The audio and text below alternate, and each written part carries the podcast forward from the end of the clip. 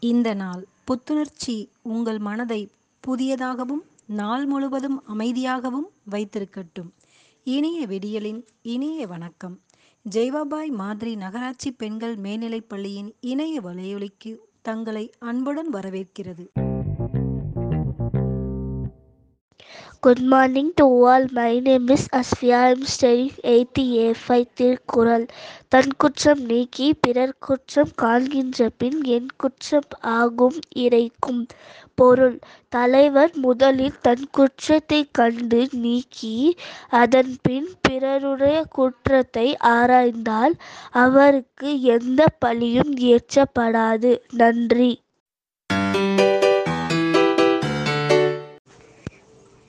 Good morning to all. I am Arvi Chitrika from 7th A2. Today's GK question Which is the largest gland in our body? Answer liver. Thank you.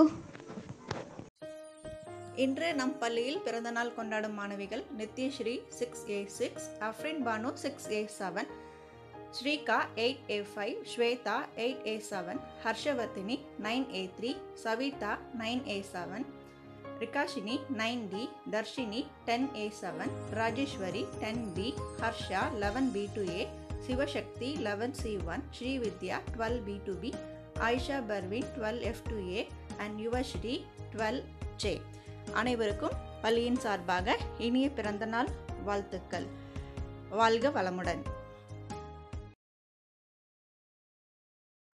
Good morning, children. Word for the day stir crazy. Stir crazy, which means to be upset or angry because you have been prevented to do something, or else you are confined to be in a place for a long time without doing nothing. For example, I asked my child to live without gadgets for 24 hours and she went stir crazy. Almost நம்மளை ஏதாவது செய்ய விடாமல் ஒரே இடத்துல இருக்க வச்சுட்டா நம்மளால் நார்மலாக இருக்கவே முடியாது so to explain that situation, we use the word stir crazy. Have a nice day.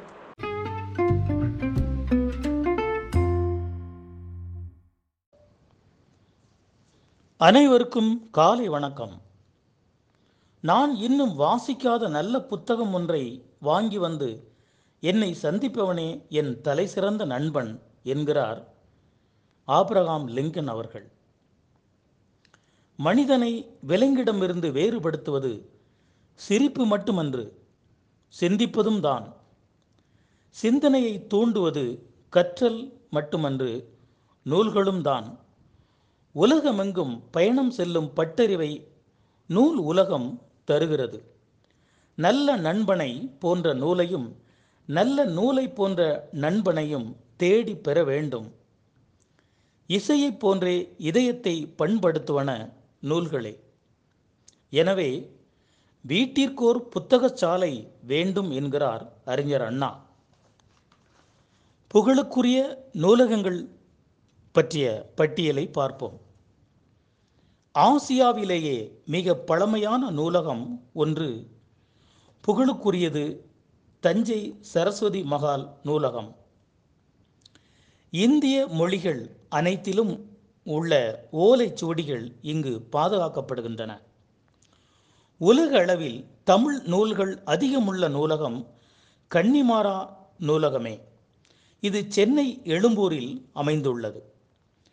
இந்தியாவில் தொடங்கப்பட்ட முதல் பொது நூலகம் என்ற பெருமைக்கு உரியது திருவனந்தபுரம் நடுவண் நூலகம். கொல்கத்தாவில் ஆயிரத்தி எண்ணூற்றி முப்பத்தி ஆறாம் ஆண்டில் தொடங்கப்பட்டு ஆயிரத்தி தொள்ளாயிரத்தி ஐம்பத்தி மூணில் பொதுமக்கள் பயன்பாட்டுக்கு கொண்டு வரப்பட்ட தேசிய நூலகமே இந்தியாவின் மிகப்பெரிய நூலகம் ஆகும். இது ஆவண காப்பகமாகவும் நூலகமாகவும் திகழ்கிறது. உலகின் மிகப்பெரிய நூலகம் என்ற பெருமையை தாங்கி நிற்பது அமெரிக்காவில் உள்ள லைப்ரரி ஆஃப் காங்கிரஸ். நன்றி.